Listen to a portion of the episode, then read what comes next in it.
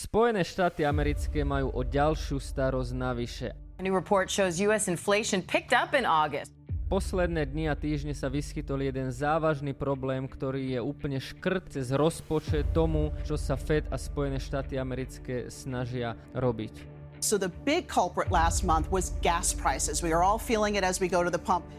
Aj keď sme si mysleli, že tento problém už bude za nami a že ho už možno tieto mesiace nebudeme riešiť, tak opak je pravdou a práve táto udalosť môže definitívne spôsobiť recesiu a veľké výpredaje na burzách.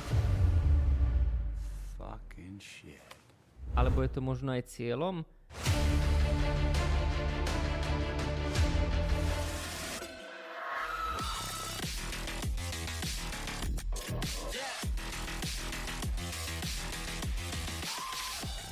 Ahojte, moje meno je Jakub Kráľovanský a vás zdravím pri ďalšom investičnom videu. Ak sa vám tento kanál páči, dajte odber, dajte like, no a dneska máme veľmi žhavú tému. Určite viete, že Spojené štáty americké, ako aj celú Európu a eurozónu trápi vysoká inflácia. Ešte nedávno inflácia v Spojených štátoch dosiahla 9,1%, čo bolo vrchol tohto cyklu a v niektorých krajinách Európskej únie to bolo dokonca aj nad 10%. Samozrejme to nemohlo byť Česko a Slovensko a Slovensko je k dnešnému dňu najhoršie najhorší štát v eurozóne, čo sa týka inflácie. Áno, Česká republika v eurozóne nie je, pretože nemá euro. Vysokou infláciou trpí niekoľko krajín a pri vysokej inflácii nie je možné, aby ekonomika fungovala normálne dlhodobo. A preto Fed, americká centrálna banka, spustila rôzne programy na to, aby infláciu poslala dole. Každý sme asi vedeli, že tento boj bude trvať niekoľko mesiacov a že bude dlhý a že inflácia sa časom môže vrátiť. Aj pre mňa osobne bolo prekvapené, prekvapenie, že inflácia každý mesiac z 9,1% až na 3,0%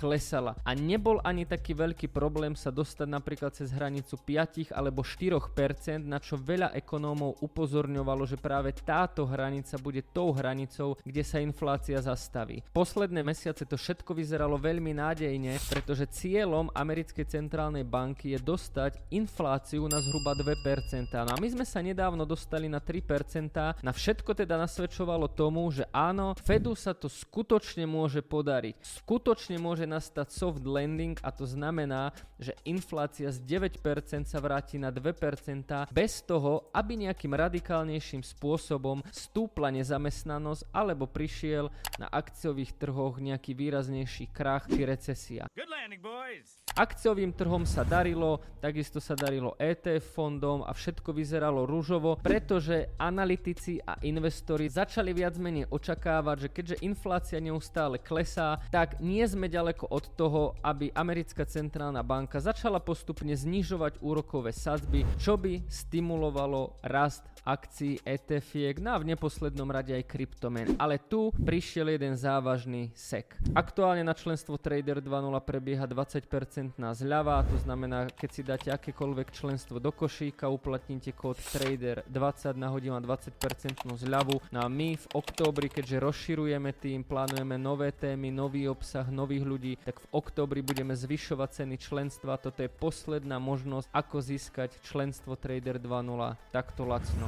Práve pred dvoma mesiacmi sa prvýkrát stalo, že inflácia sa odrazila z 3,0% na 3,3%. Na posledné výsledky inflácie z USA ukazujú, že inflácia zrástla z 3,3% dokonca na 3,7%. A teda po dlhých mesiacoch tu máme dva mesiace, kedy inflácia neklesala, ale naopak rástla. No a jedným z hlavných dôvodov, prečo inflácia naozaj rástla, je ropa. A tu sa dostávame k jadru problému. O rope som točil už niekoľko videí a tie najpopulárnejšie si môžete pozrieť práve tu. Takže v tomto videu nejdem vysvetľovať, čo je OPEC, čo je OPEC plus a ako tieto organizácie fungujú. Ale najnovšia správa a oficiálne vyjadrenia OPECu a OPECu plus hovoria o tom, že Saudská Arábia sa spoločne s Ruskom dohodla na tom, že budú ťažiť o viac ako 1 milión barelov ropy denne menej, čo aktuálne spôsobuje to, že ropa veľmi výrazne rastie. Saudská Arábia má už dlhší čas v záujme držať cenu ropy nad 80 dolárov, je to ich strategický cieľ, pretože Saudi si uvedomujú, že z ropy nebudú žiť väčšine a potrebujú drahšiu ropu na to, aby ju mohli predávať, aby tak mohli financovať svoje ďalšie megalomanské aktivity. Takisto Rusko má svoje záujmy a predaj ropy je pre nich kľúčový. Na posledné týždne ropa výrazne rastla.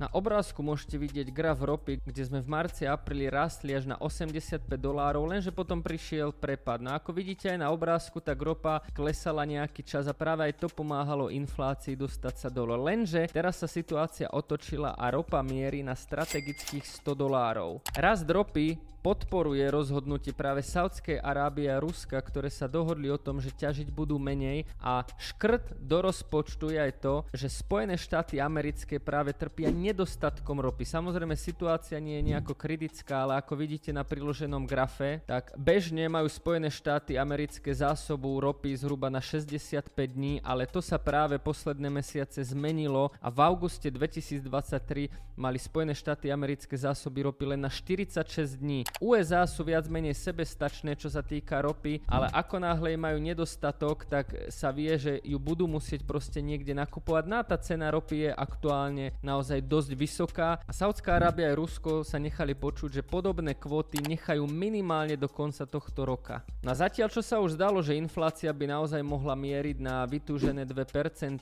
tak je toto problém, pretože práve vysoké ceny ropy zvyšujú napríklad aj cenu dopravy, zvyšujú ceny pohodných hmôt a tým pádom priamým spôsobom zvyšujú ceny tovarov a služieb. Tým pádom vyššia cena ropy spôsobuje, že inflácia rastie. A to je presne opak toho, čo by americká centrálna banka chcela a potrebovala. Jediným riešením, ako môže americká centrálna banka proti tomuto bojovať, je, že ponechá úrokové sadzby rovnako vysoko po dlhší čas, prípadne ich ešte zvýši, alebo prípadne bude viac stimulovať program Quantitative Tightening. Quantitative Tightening je jednoducho program, kde americká centrálna banka v jednoduchosti berie peniaze z obehu preč. My sme zvyknutí na to, že sa peniaze vo veľkom tlačia, to sa volá quantitative easing, kedy peniaze prúdia vo veľkom do obehu. Quantitative tightening je opak, quantitative easing, čiže peniaze sa z toho obehu berú. Aj to je možnosť, ktorú americká centrálna banka môže použiť.